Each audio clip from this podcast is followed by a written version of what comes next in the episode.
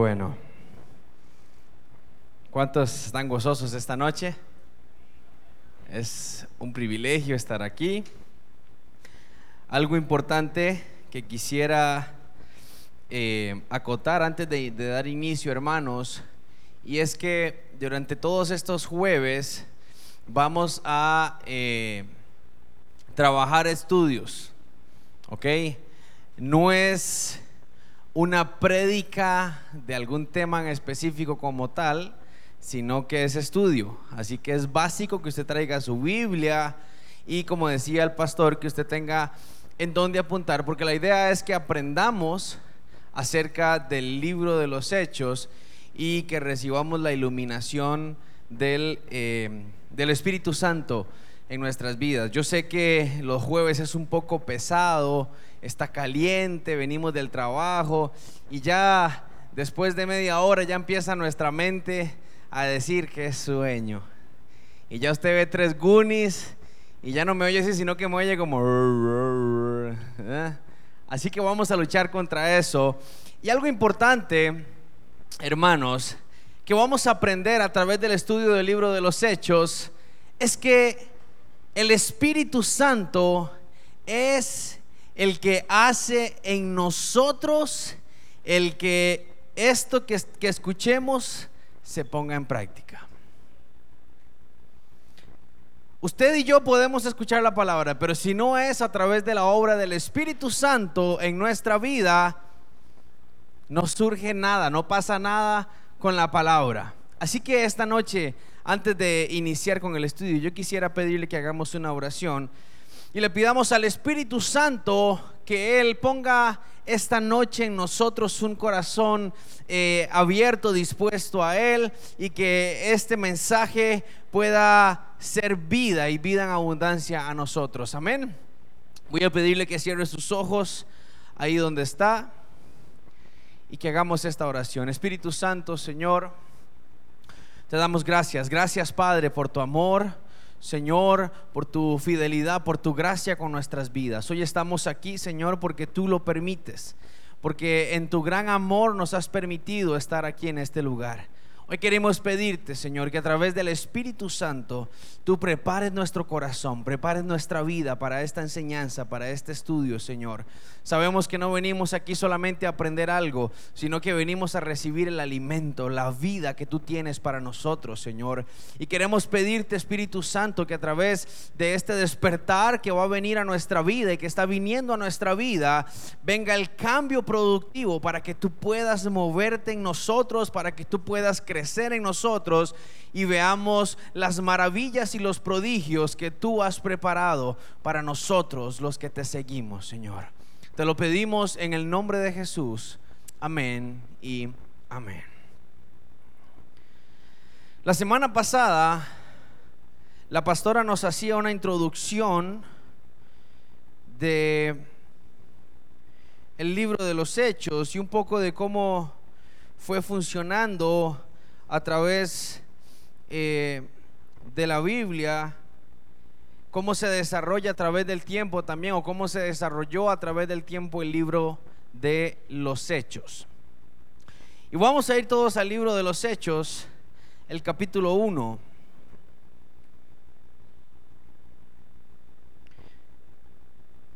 Hechos el capítulo 1, para dar inicio de una vez. Hechos el capítulo 1.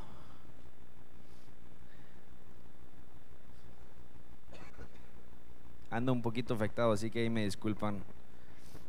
Hechos el capítulo 1.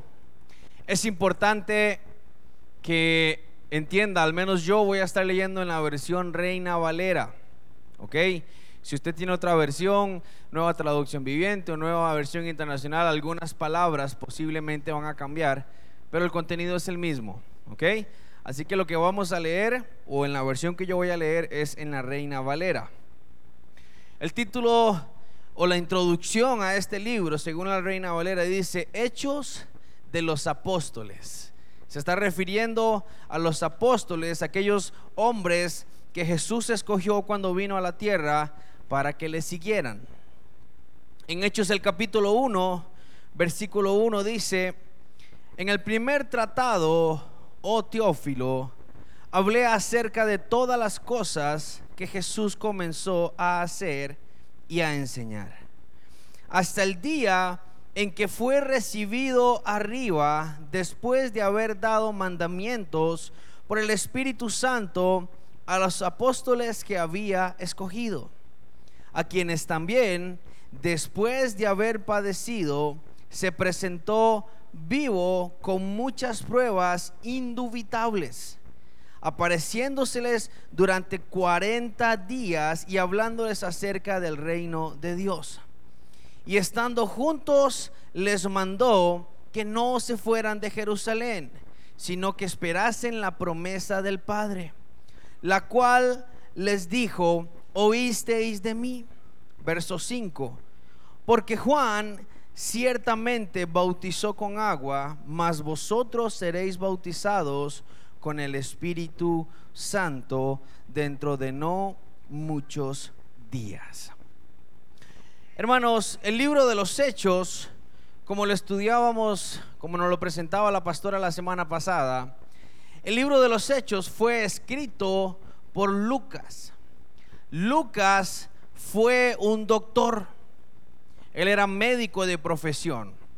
Lucas, cuando redacta el Evangelio según San Lucas y el libro de los Hechos, se nota que era una persona preparada porque describe no solamente lo que estaba sucediendo, sino que señala nombres, señala lugares, señala eh, cómo se estaba moviendo en ese momento eh, el pueblo o la ciudad donde está él relatando la historia. Quiero que me pongan mucha atención, hermanos. ¿Ok? Como les digo, este es un estudio. Hay que poner mucha, mucha atención. Hay que acordarse como cuando la niña en la, escuela nos estaba explicando que uno más uno es dos. ¿Ok?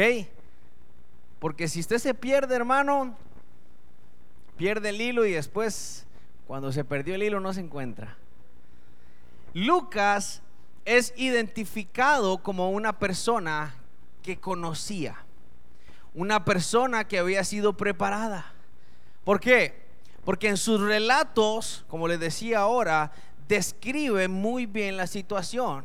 Y de hecho, a los historiadores, Lucas es una de las de las de las de los hombres que escribió que les ayuda a entender cómo era el entorno en ese momento. Obviamente, por la revelación de, Dios. La palabra por quién fue inspirada. Fue escrita por hombres, pero inspirada por quién? Por el Espíritu Santo. Entonces Lucas empieza escribiendo el libro de los hechos y escribe en el versículo 1, dice, en el primer tratado, oh Teófilo, hablé acerca de todas las cosas que Jesús comenzó a hacer y a enseñar. ¿Qué podemos entender de aquí? Él empieza diciendo en el primer tratado. Nos está refiriendo, ese primer tratado se refiere a qué? Al libro de Lucas. El Evangelio según San Lucas. Si nosotros nos vamos al Evangelio según San Lucas, nos vamos a dar cuenta que él también le escribe el libro de Lucas a Teófilo. Él empieza diciendo en el primer tratado, oh Teófilo, de Teófilo hay muchas referencias de qué posible persona podía ser. Se dice que el nombre Teófilo significa amado por Dios o persona que ama a Dios. Se dice que Teófilo pudo haber sido un sacerdote, se dice que pudo haber sido eh, un jefe del, imperio romano. Se sabía que si era una persona que tenía un estatus alto y se entiende de que Teófilo era una persona que se interesó en la persona de Jesús. Por eso Lucas le escribe, Lucas, del Evangelio según San Lucas, y le escribe el libro de los hechos. Ahora Lucas le está diciendo, oh Teófilo, en el primer tratado te hablé acerca de todas las cosas que Jesús comenzó a hacer y a enseñar. Lucas le está diciendo a Teófilo, ok Lucas, eh, perdón Teófilo, en el, en el primer tratado que te escribí, te hice una descripción de cómo fue la vida de Jesús. Desde que fue anunciado hasta que nació, conforme fue creciendo, hasta que murió y resucitó. Ahora, una enseñanza importante aquí, hermanos, es que Lucas enfatiza la vida de Jesús como una enseñanza. En ese momento, a nivel regional, se había escuchado de un hombre que se llamaba Jesús, que él se denominaba como el Salvador, pero estaba la duda de si era o no era. Teófilo seguramente era uno de estos hombres que escuchó de Jesús. Y tenía la duda si era o no era. Y se interesó a tal punto que seguramente se acerca a Lucas. Y entonces Lucas le empieza a enseñar y le escribe toda la historia, le narra toda la historia. Si nosotros leemos los evangelios eh, según San Lucas, nos damos cuenta que él narra todo. Toda la historia de Jesús. Y en este primer versículo le dice, así como te hablé de lo que Jesús comenzó a hacer y a enseñar, hasta el día en que fue recibido arriba después de haber dado mandamientos por el Espíritu Santo a los apóstoles que había escogido. Hay algo importante aquí. El libro de los Hechos narra cómo inicia la iglesia. El libro de los, de los Hechos narra cómo a través de la obra del Espíritu Santo la iglesia empieza a caminar. Cuando la iglesia inicia, hermanos, y esto es un dato curioso, no se reunían en un lugar así como nosotros. No, empezaron en las casas. Empezaron así dos o tres y se reunían en una casa o empezaban a orar y muchas veces les daba toda la noche orando. Cuando el Espíritu Santo empezó a derramarse. Pero una de las cosas que nos inspiró a nosotros a empezar a estudiar el libro de los hechos, hermanos, es que el Señor nos está impulsando y nos está llevando a que nosotros seamos como esa iglesia primitiva. No como la iglesia de hoy día, porque la iglesia de hoy día está llena de apostasía. La iglesia hoy día está llena de ideas, ideologías de hombres que no tienen un peso bíblico.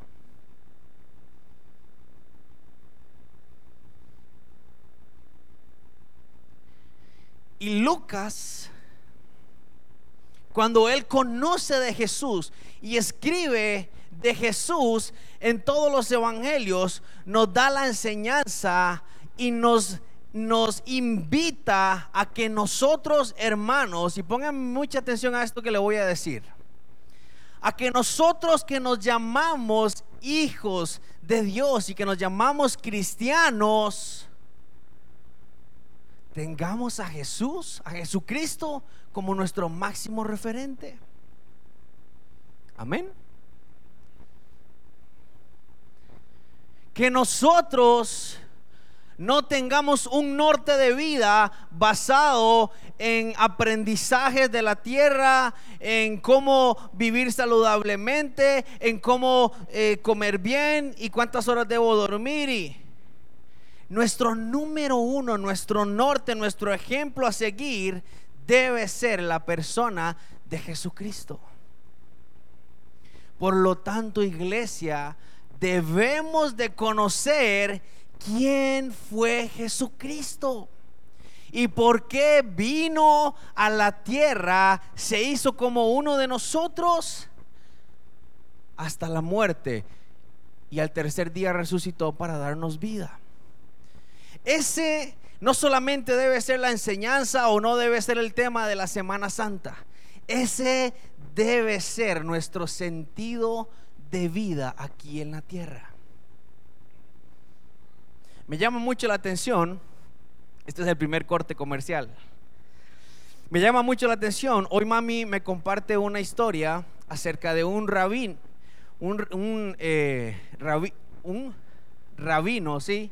Acerca de un rabino eh, judío que dice, este es un hombre muy humilde.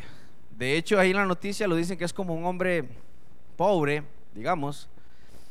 Reúne a un grupo de gente, perdón, se los lleva a la cueva donde Elías escuchó la voz de Dios cuando se estaba escondiendo de Acab y Jezabel. Y cuando estas personas están en esta cueva y este rabí está en esta cueva, recibe una revelación de Dios. Y en esta revelación, este hombre, Dios le habla de que viene guerra contra Israel. Dios le habla de que vienen los enemigos y van a empezar a atacar a Israel. No vamos a entrar en escatología porque si no... Pero hermanos, esto es una gran señal de que el Señor ya viene. Y cuando este, este rabino está diciendo eso, eh, dice, dicen las personas, narran que él cayó como muerto, cayó de la revelación que estaba recibiendo y, dijo, y diles que se preparen, porque el tiempo está cerca. Y que no se apeguen a lo material, al materialismo. ¿Qué quiere decir eso? El Señor, hermanos, nos está despertando. Iglesia, usted que viene los jueves, usted que hace lo posible por estar aquí un jueves con calor o con lo que sea, hermano, yo quiero decirle algo. Es de gran bendición que usted esté aquí, porque el Señor quiere abrir sus ojos. ¿Para qué? Para que no diga usted, mañana o en un año o cuando venga el Señor, uy, yo no sabía eso, ¿por qué no me dijeron eso? Usted está aquí esta noche porque el Señor quiere que usted viva una vida plena, una vida en abundancia en estos días para el Señor. Lucas, a través del libro de los Hechos empieza a hablar de Teófilo, le empieza a escribir a Teófilo y habla de Jesús. Y empieza a referirse de que Jesús vino y cumplió una obra aquí en la tierra. Cumplió un gran propósito. Y aquí, hermanos, yo quiero decirle algo. Es importante estos estudios que usted aprenda, hermano. Óigame esto que le estoy diciendo es importante que ustedes en esta noche y los que escuchen esta grabación, si usted esta noche no está en su mente procurando aún memorizar las cosas, no estamos logrando nada. Ahorita se está levantando un movimiento ateo muy fuerte a nivel mundial y Costa Rica no es la excepción. Y estas personas se están levantando con teorías y con cosas señalando que Dios no existe y que Jesucristo fue un simple hombre. Lo curioso es que no pueden negar la existencia de Jesús. Pero ¿saben qué creen muchas personas? Creen que Jesucristo vino a la tierra y murió, pero no resucitó. Dice que los discípulos se lo llevaron y lo escondieron para tapar la torta que según Jesús había hecho.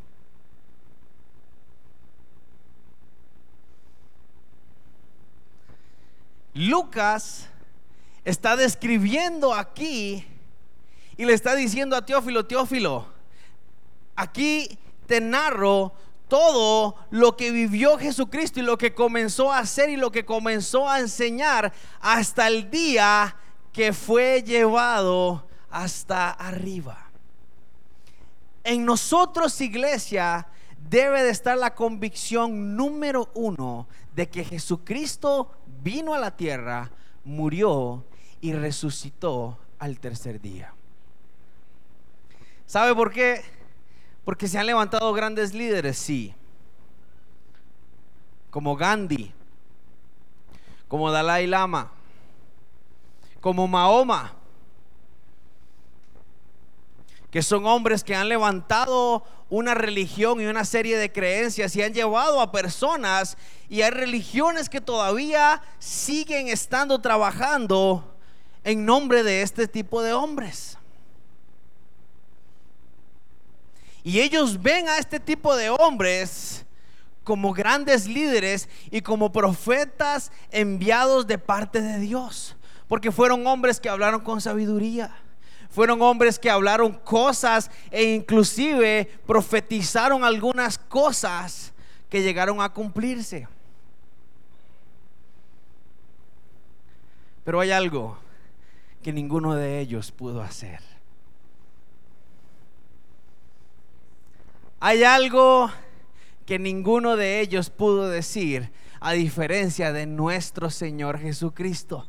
Ninguno de ellos pudo pararse un día delante de la multitud y decirles, yo soy la resurrección y la vida. El que esté muerto, en mí vivirá. El que crea en mí, aunque esté muerto, vivirá ni Mahoma, ni Dalai Lama, ninguno de estos hombres pudo declarar las palabras que declaró nuestro Señor Jesucristo.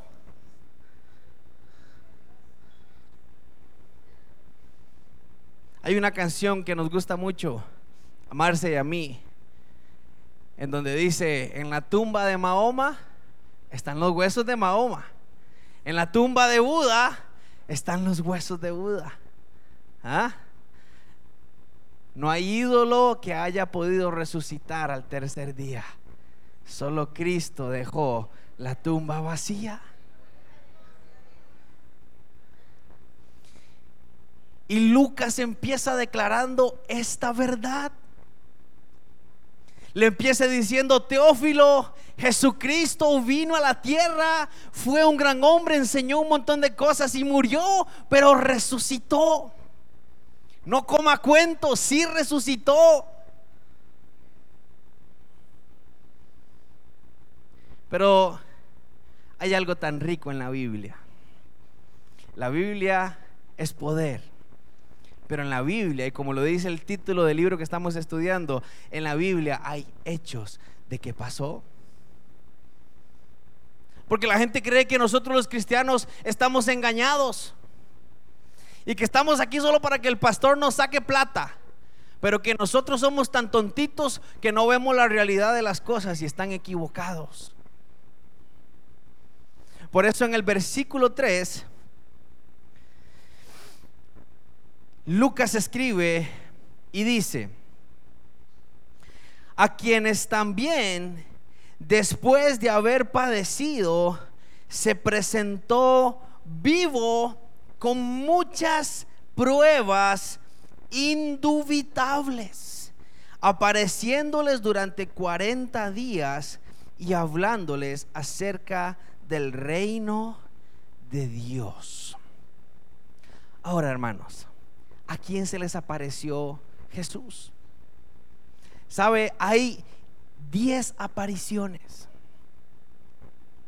A muchas personas se les, se les apareció. Y esta noche vamos a ver cuáles fueron esas apariciones que habla el libro de Lucas. Vamos a empezar a, a, buscar a través de la Biblia. Si usted tiene ahí un marcador o, o puede ponerlo en el libro de los hechos para no perderlo. Y vamos a irnos al libro de Juan, al Evangelio según San Juan, el capítulo 20.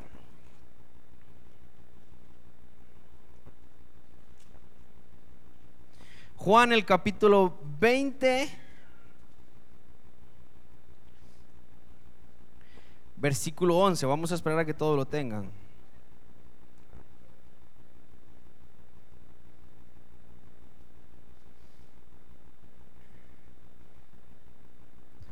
Lo tenemos. Juan 20:11.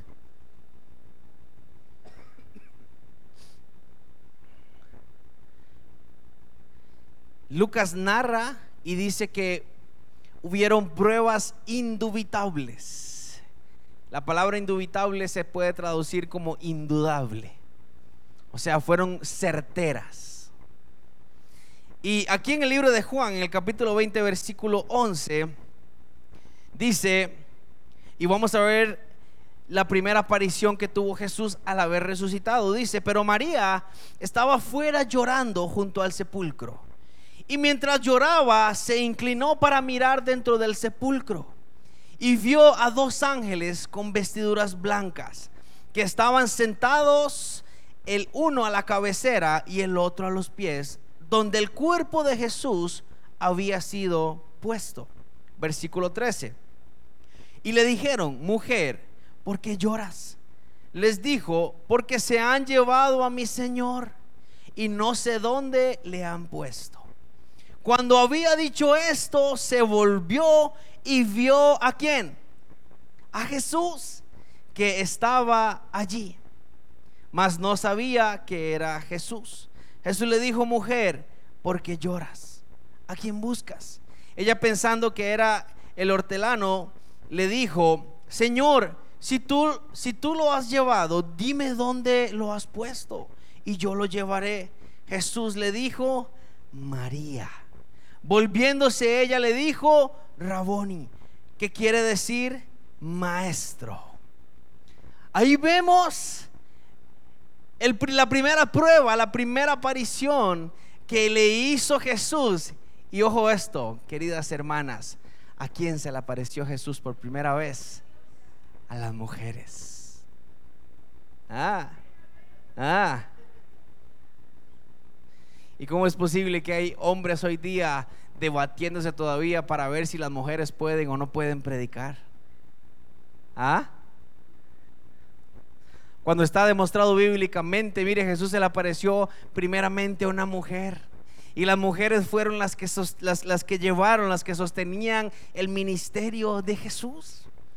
Así que queridas hermanas, es un gran privilegio que usted esté aquí también esta noche. Porque el Señor tiene un gran propósito para su vida. Usted no vino aquí a la tierra para servirle a su marido y a sus hijos. Usted vino aquí a cumplir un gran propósito de Dios. Ya vimos la primera prueba. Ahora vamos a ver la segunda aparición. Lucas dice en Hechos que hubieron muchas eh, apariciones y pruebas indubitables. Vamos a el libro de Mateo en el capítulo 28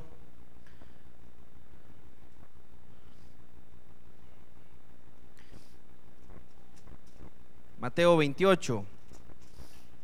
En estos estudios vamos a utilizar bastante la Biblia, hermano. Así que si usted antes no la usaba, se le acabó el tiempo de vagancia para que empiece a usar la Biblia ahora. Mateo capítulo 28. Este narra la historia de unas mujeres que al tercer día iban camino hacia la tumba. Y en Mateo 28, el versículo 9, dice, leamos desde el versículo 8. Mateo 28, 8 dice, entonces ellas saliendo del sepulcro con temor y gran gozo fueron corriendo a dar las nuevas a sus discípulos. Y mientras iban a dar las nuevas a los discípulos, he aquí, ¿quién les salió? Jesús le salió al encuentro diciendo, salve. Y ellas acercándose, abrazaron sus pies y le adoraron. Entonces Jesús les dijo, no temáis, id, da las nuevas a mis hermanos para que vayan a Galilea y allí me verán. Esta es la segunda aparición. La primera, ¿quién fue? A María Magdalena. Esta segunda, ¿a quién fue? A las mujeres que iban corriendo hacia el sepulcro. Apúntese ese, ese versículo de Mateo. Mateo, perdón, el capítulo 28 de Mateo. Usted lo puede leer y se va a dar cuenta eh, o, va a conocer la historia completa. Ahora vamos al libro de Lucas nuevamente, el Evangelio de Lucas, en el capítulo 24. Estamos viendo, hermanos, estas apariciones y lo estamos haciendo así porque se cree que así fue el orden en el que Jesús se le presentó a estas personas. Primero a María, luego se le presentó a las mujeres que volvían de la tumba. Y aquí en el libro de Lucas, el capítulo 24,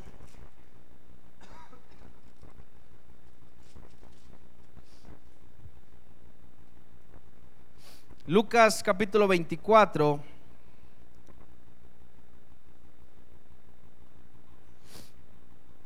Versículo 34.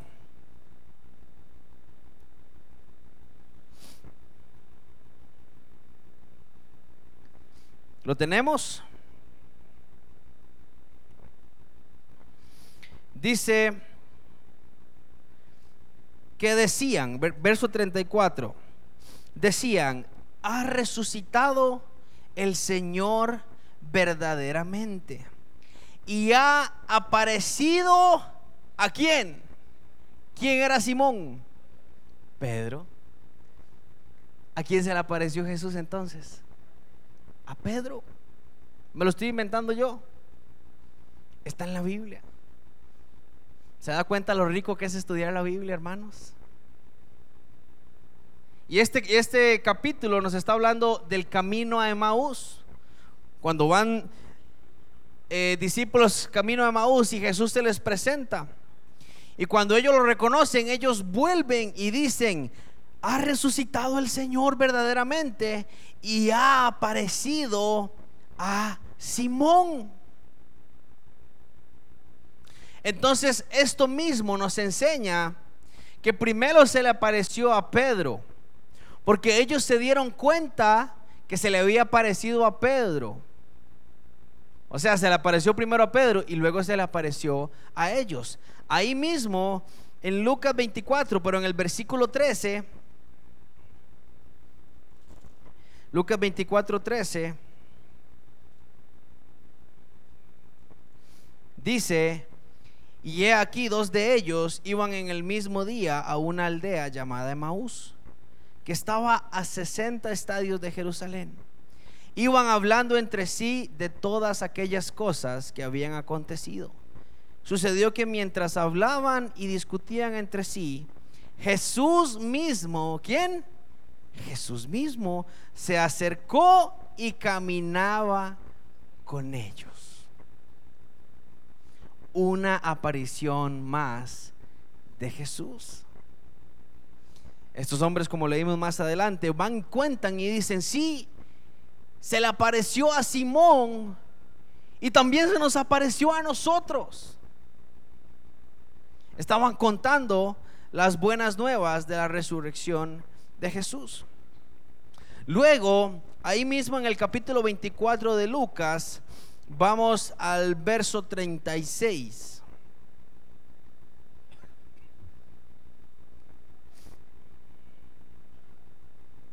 ¿Lo tenemos? Ojo, Lucas 24, 36.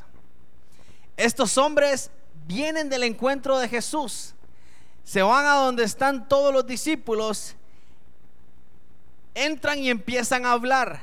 Y nos cuenta la palabra y dice, mientras ellos aún hablaban de estas cosas, ¿quién? Jesús se puso en medio de donde ellos y les dijo, paz a vosotros. ¿Quién se apareció? ¿Cuántas llevamos ya? ¿Cuatro o cinco? Cinco, ¿verdad? María Magdalena, las mujeres que regresaban de la tumba, a Simón, a Pedro, a los hombres que iban camino de Maús y a los discípulos. Sí, pastora.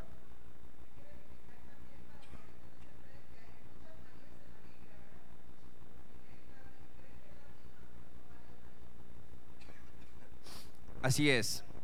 Habían varias mujeres con el nombre de María. ¿Ok? En este caso, en esta primera aparición, se habla de María Magdalena. ¿Ok? Específicamente de María eh, Magdalena. Hay algo interesante en, este, en esta quinta aparición que se le aparece a todos los discípulos. Estaban todos los discípulos excepto uno. Uno que empieza con todo y termina con más.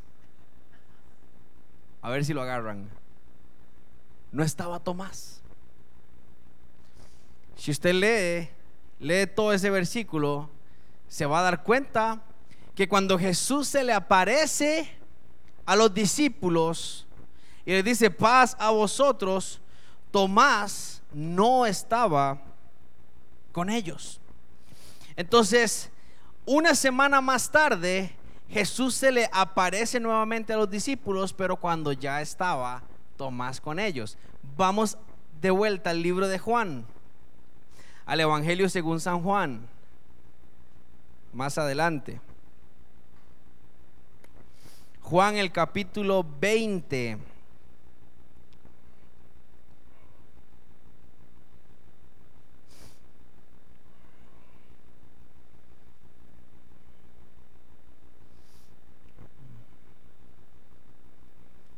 El Evangelio según San Juan, capítulo 20. ¿Cuántos tienen sueño? Ah, bueno. Pensé que los iba a traicionar el sueño y iban a decir amén. ¿Vamos entendiendo, hermanos? ¿Sí? Juan capítulo 20, versículo 26.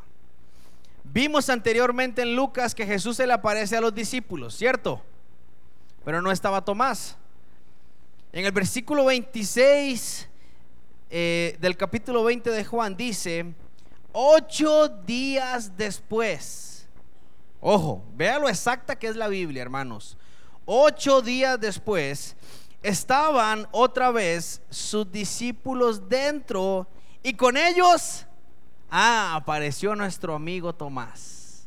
Aquí sí estaba Tomás llegó Jesús, o sea, se aparece Jesús estando las puertas cerradas y se puso en medio y les dijo, paz a vosotros. Ojo que dato más interesante. ¿Cómo apareció Jesús? Estaba la puerta cerrada. Qué clase de susto, ¿ah? Como que estemos aquí y de pronto, ¡fum! Y seguramente se asustaron mucho porque ¿cuál es la expresión de Jesús? Pasa a vosotros. Si hubiera sido en este tiempo, relax. Soy yo. ¿Ah? Tranquilos. Y sigue diciendo, versículo 27. Luego dijo a Tomás, pon aquí tu dedo y mira mis manos, y acerca tu mano y métela en mi costado, y no seas incrédulo, sino creyente. Qué interesante este dato de Jesús, hermanos. Jesús resucita con un cuerpo glorificado. Un cuerpo que puede pasar paredes, que puede atravesar paredes, pero al mismo tiempo lo podemos tocar.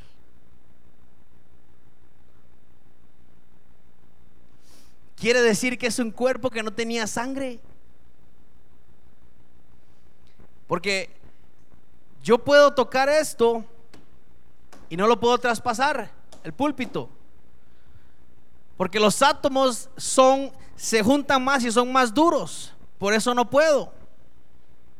No vamos a hacer una clase de química aquí de la materia, pero no se puede.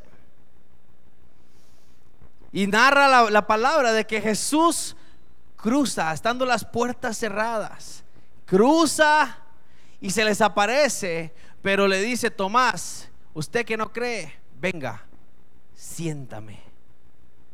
Y Tomás pudo tocarlo. Y algunos eruditos y estudiosos de la palabra creen que así como Jesús resucitó con ese cuerpo glorificado, seguramente nosotros cuando resucitemos vamos a tener ese mismo cuerpo glorificado a la imagen y semejanza de nuestro Señor Jesucristo.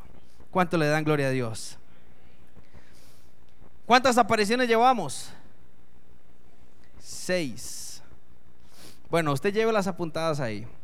Vamos ahí mismo en Juan al versículo 21. Perdón, capítulo 21, hermanos. Tengo metido el versículo. Juan capítulo 21. Yo no sé si dejé mi botella de agua por ahí. No sé dónde la dejé. Bueno. Juan capítulo 21. ¿Qué dice el título? Jesús se aparece a siete de sus discípulos. No fue la aparición que hizo con todos los discípulos, sino que aquí se le aparece a siete discípulos. Y vamos a leer a partir del versículo 4. Dice, Juan 21, 4 dice, cuando ya iba amaneciendo, se presentó quién? Jesús en la playa. Mas los discípulos no sabían que era Jesús. Y les dijo, hijitos, ¿tenéis algo de comer? Qué interesante pregunta. Si Jesús tenía un cuerpo glorificado, podía traspasar paredes, ¿cómo les pidió comida?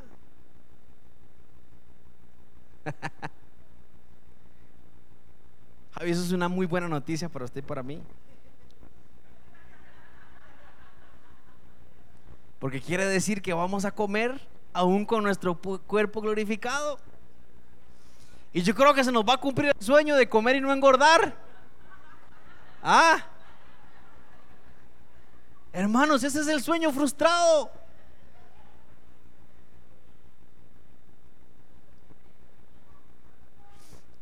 Ahí el Señor va a hacer justicia. ¿Ah? una aparición más y un dato más curioso acerca de la persona de Jesucristo. Cuando Lucas le escribe a, Teófilo, precisamente le está hablando de todas estas cosas. Y por eso los discípulos detallan esto. Y por eso el Espíritu Santo trae esto a nuestra vida hoy en el presente para que nos demos cuenta que verdaderamente Jesucristo era la perfección andante. ¿Cuántos se sienten orgullosos esta noche de ser seguidores de Jesús? Hermanos, esto para mí es un gran privilegio. Amén. Gloria a Dios por la ayuda idónea, hermanos. Ya me llegó la agüita. Ok, ya vimos esta aparición que Jesús se le aparece a los siete discípulos junto eh, al mar, en, en, la playa. Lucas narra, aún en el libro de Hechos, de que durante 40 días se le estuvo apareciendo, Jesús resucita y durante 40 días se le estuvo apareciendo a muchas personas. Quiero que vaya conmigo al libro de Primera de Corintios. Es interesante que el libro de Primera de Corintios nos narra una aparición de Jesús resucitado. Vea el nivel de revelación que recibe Pablo, que Pablo lo narra. La primera carta a los Corintios, en el capítulo 15,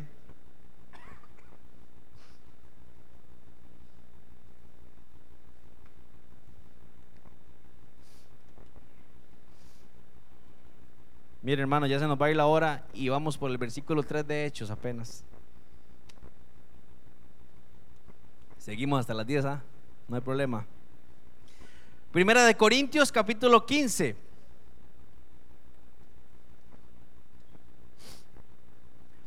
En el versículo 6.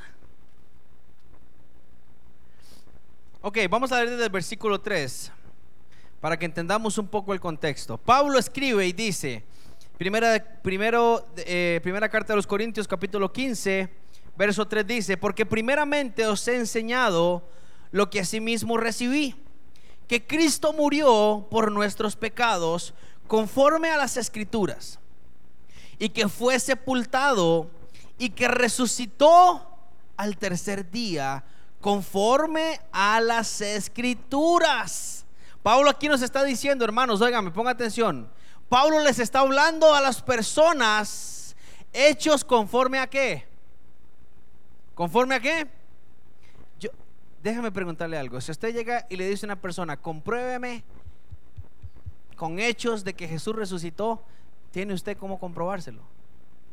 ¿Cuántas llevamos ya? ¿Cuántas apariciones? Ocho.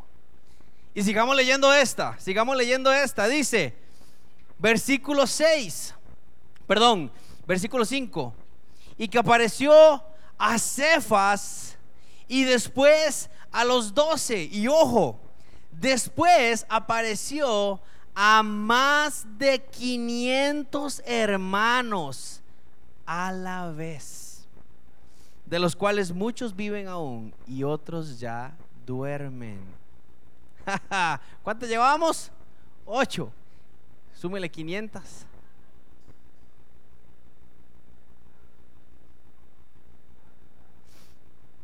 ¿Será que tenemos o no tenemos pruebas de la resurrección? ¿De que Cristo vive? ¿De que es real? A más de 500 personas, dice Pablo. Y ahí mismo en el versículo 7 nos narra la siguiente aparición. Después apareció a quién? A Jacobo, o conocido como Santiago. ¿Mm? A Jacobo en el verso 7. Después a todos los apóstoles. Y luego de esto dice, y al último de todos, como a un abortivo, me apareció a mí, dice Pablo. ¿A quién fue el último que le apareció? A Pablo. Es importante mencionar que hay una aparición más relatada por la Biblia. Eh, vamos al libro de Mateo nuevamente. Mateo capítulo 16.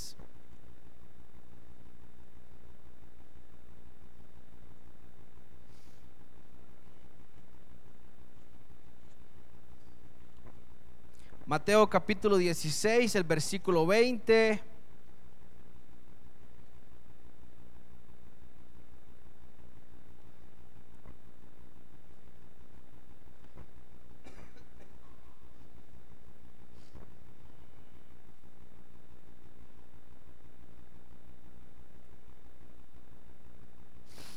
Vamos a ver, creo que tengo mal la cita, hermanos. Deme un momento nada más para rectificar aquí.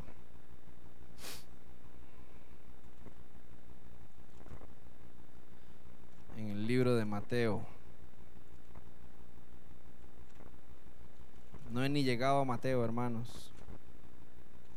Ya llegamos a Mateo. Ya les digo la cita, porque para los que están apuntando es importante que la tengan. Ahora, en el orden, Pablo nos enseña, en lo que acabamos de leer en Corintios, que viene un orden de apariciones de Jesús y que al último que se le aparece es al mismo Pablo. ¿Cierto? Dice que yo soy el último de los que eh, se me aparecen. Vamos a ver.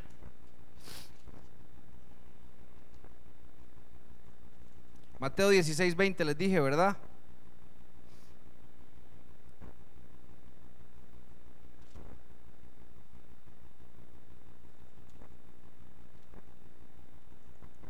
Deme un momento, hermanos. La encuentro porque la encuentro.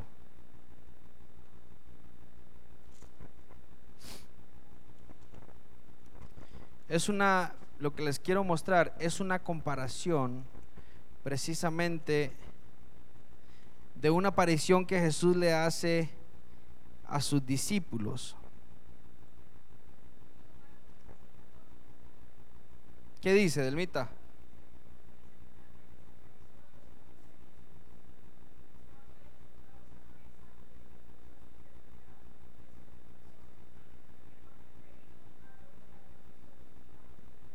Ok. Se ganó el microondas del Mita. Sí, pero ese creo que ya lo leímos, ¿cierto? Mateo 28, 16. Los once discípulos fueron a Galilea, al monte donde Jesús les había ordenado. Sí. Bueno, el que tiene del, eh, me lo repite, Marcos. Ok. Entonces, hermanos, al punto que quiero eh, llegar es que ¿cuántas apariciones llevamos? 500, no sé cuántas. Entonces lo que leímos en el libro de Hechos, volvamos al libro de Hechos, el capítulo 1. Lucas no lo escribe solamente por, por, por escribirlo, sino que tiene base y nos está dejando la base a nosotros, en donde dice en el versículo 3, Hechos el capítulo 1, versículo 3, a quienes también después de haber padecido, se presentó vivo con muchas pruebas indubitables, o sea, indudables, apareciéndoseles durante 40 días y hablándoles acerca del reino de Dios. Entonces ya vimos y entendimos, hermanos, qué, qué pasó durante esos 40 días. Vimos el proceso de cómo Jesús se le fue presentando a unos y a otros de que Él, eh, enseñándoles de que Él ya había resucitado y no solamente a sus once discípulos, como muchos creímos eh, por mucho tiempo que había pasado. Seguimos leyendo en Hechos, ahora en el versículo 4. Y estando juntos les mandó que no se fueran de Jerusalén, sino que esperas que esperasen la promesa de quién?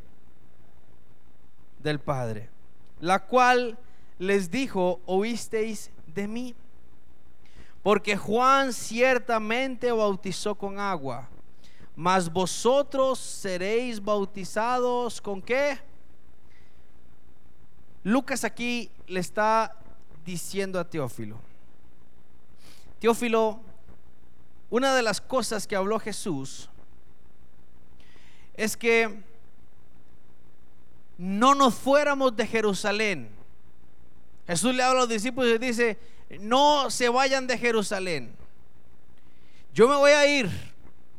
Quédense aquí y esperen la promesa del Padre, la cual ustedes oyeron de mí, les dijo Jesús.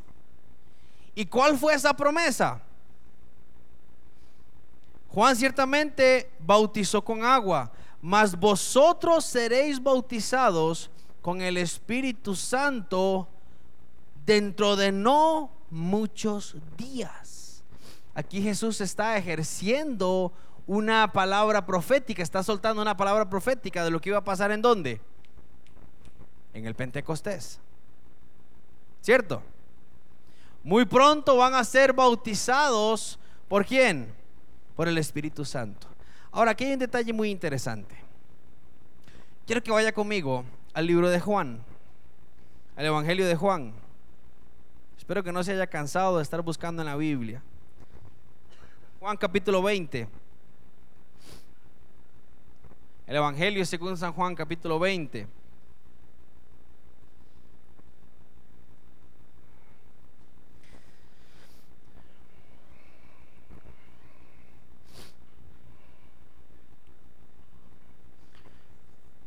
Entonces, hermanos, vimos que Jesús resucita Y en medio de las apariciones que él va teniendo, en Juan capítulo 20, versículo 21, dice así.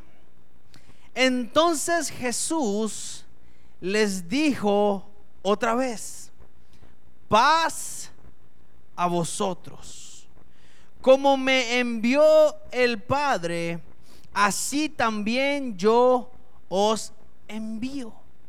Y habiendo dicho esto, sopló y les dijo, recibid el Espíritu Santo. A quienes remitiréis los pecados, les son remitidos y a quienes se los retuviereis, les son retenidos. Ahora aquí pasa algo muy interesante. Lucas le dice a Teófilo, es que Jesús nos dijo que nos quedáramos en Jerusalén porque dentro de un tiempo íbamos a recibir la promesa del Padre, que era el bautismo del Espíritu. Pero estamos viendo que días antes Jesús llega y se les aparece a los discípulos y les sopla y les dice, recibid el Espíritu Santo. Ay, ay, ay. Y lanzo esta pregunta a las 8 de la noche. ¿Qué tirada?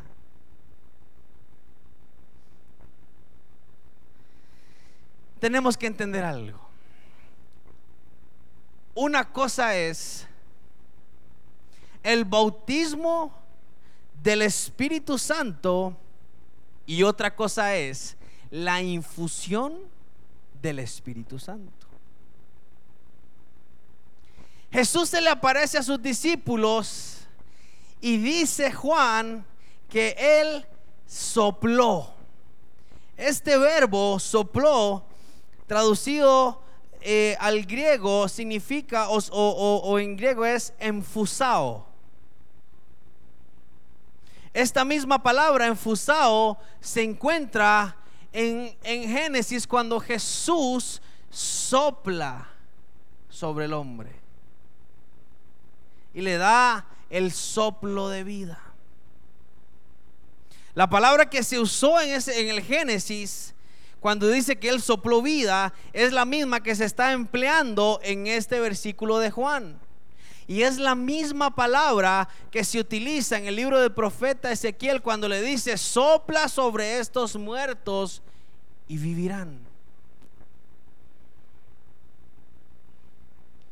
Entonces nos está hablando, nos está enseñando de que este soplo viene de parte de Jesús, de que el Espíritu Santo está siendo enviado por ese soplo de Jesús.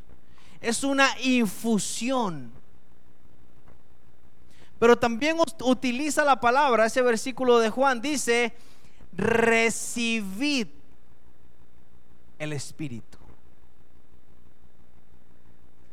La palabra recibir quiere decir, si yo le digo a Javi, Javi, reciba, Javi me acaba de extender la mano. ¿Y qué recibo? Porque la palabra recibir demanda que usted tenga que qué? Que agarrarlo. ¿Ah? Que tomarlo. Recibid el Espíritu Santo. Entonces, hermanos, ¿qué hizo Jesús en este capítulo, en este eh, versículo que estamos leyendo, en este capítulo de Juan? El Espíritu Santo se presenta a sus discípulos y dice que sopla y les dice, recibid el Espíritu Santo. Cuando usted y yo aceptamos al Señor en nuestro corazón y nos bautizamos en agua, haciendo la muestra de que estamos muriendo al mundo y resucitando juntamente con Cristo, el Espíritu Santo en ese momento está entrando a nuestra vida por medio de quién? Yo soy la resurrección y la vida, dijo Jesús. Es el Espíritu Santo el que, el que es Jesús el quien está enviando al Espíritu Santo a nosotros. pero no significa que estamos siendo bautizados por el Espíritu Santo. Los discípulos recibieron primeramente al Espíritu Santo. No fueron bautizados en el Pentecostés, perdón, no recibieron al Espíritu Santo en el Pentecostés. En el Pentecostés fueron bautizados por medio del Espíritu Santo. Pero vea lo interesante de esto, iglesia. Jesús sopla el Espíritu Santo sobre Martita y sobre, ¿cómo es tu nombre? Fabiola. Y sobre Fabiola. Porque Jesús sabía que estaba la promesa de que dentro de un tiempo iban a ser bautizados por el Espíritu. Y cuando Él sopla el Espíritu Santo, el Espíritu Santo empieza a trabajar en la vida de Martita y de Fabiola. Y empieza a preparar su corazón y empieza a entrar el discípulo y empieza Martita y Fabiola a caminar en las promesas de Jesucristo para que en el Pentecostés pudieran ser bautizados por medio del Espíritu Santo. Yo no sé si me está entendiendo.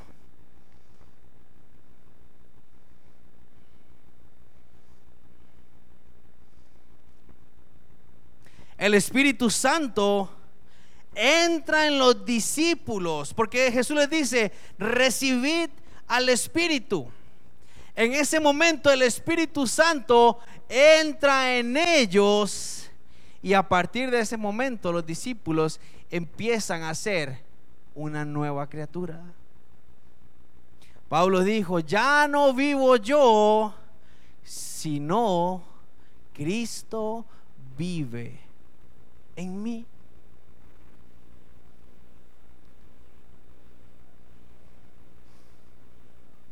La promesa del Espíritu Santo que habla Lucas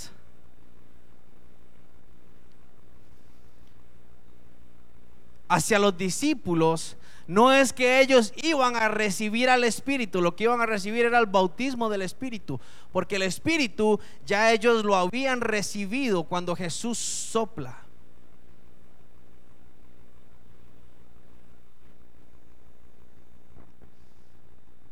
El bautismo del Espíritu, y no me quiero adelantar a esta lección, pero luego lo vamos a ver. El bautismo del Espíritu obra en las vidas que están entregadas y sometidas al servicio y que han entregado su vida por completo a Jesucristo. Ninguna persona, ni los discípulos que caminaron durante tres años con Jesús por sí solas, pueden llegar a la santidad si no es a través de la obra de quién? Del Espíritu Santo. ¿Cuántos tienen al Espíritu Santo en su corazón?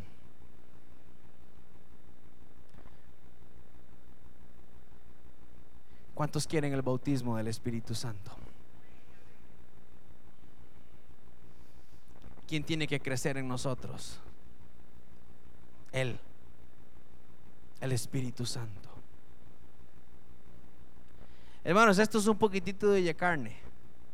¿Mm? De hecho, veo más de uno como que suave un toque, me quedé en el Espíritu Santo. Estaba más bonito cuando estábamos viendo las apariciones. ¿Ah? En algún momento voy a predicar acerca de la obra regeneradora del Espíritu Santo. Cuando el Espíritu Santo entra en nuestra vida, ya con esto concluyo. Cuando el Espíritu Santo entra a nuestra vida, hermanos, lo primero que Él hace es regenerar la vida de Javier. ¿Para qué regenera la vida de Javier? Para que Javier deje atrás el viejo hombre, empiece a caminar en el nuevo hombre y entonces, una vez que haya logrado eso, Javier pueda ejercer la autoridad que viene de parte de Jesús. Yo no puedo recibir el bautismo del Espíritu Santo si primeramente no he sido regenerado por el mismo Espíritu Santo. ¿Estamos entendiendo, iglesia? Vamos a ver más adelante que los discípulos, cuando fueron bautizados por el Espíritu Santo, su vida, en ese momento su visión cambió por completo. Pero no fue que cayó la varita mágica, como muchas veces hemos pensado. Y le pedimos, Señor, que caiga tu espíritu y que todos cambiemos de... No. La palabra nos está enseñando de que es un proceso. Y Jesús nos lo enseñó. Jesús dijo, yo me voy, pero les dejo un consolador. Les dejo una guía les dejo a la tercera persona de la Trinidad que les va a enseñar cómo caminar, que les va a enseñar cómo vivir para mí y los va a fortalecer y los va a animar día con día.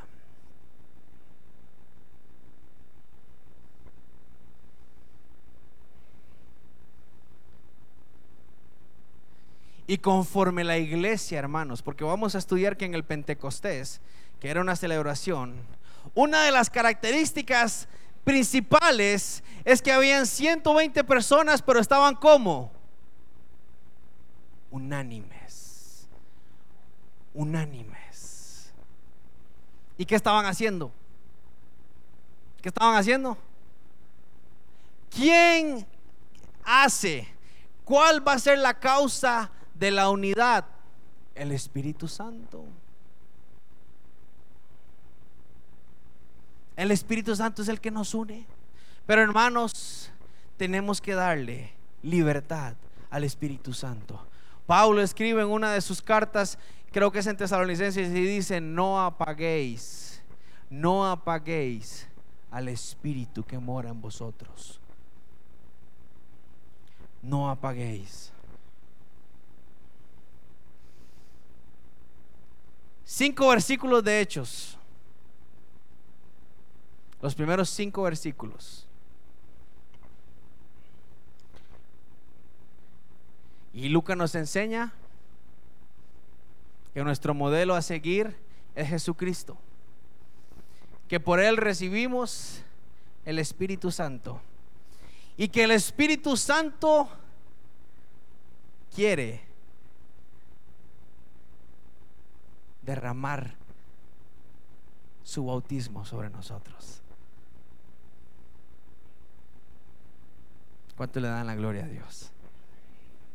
Es digno el Señor de alabarle.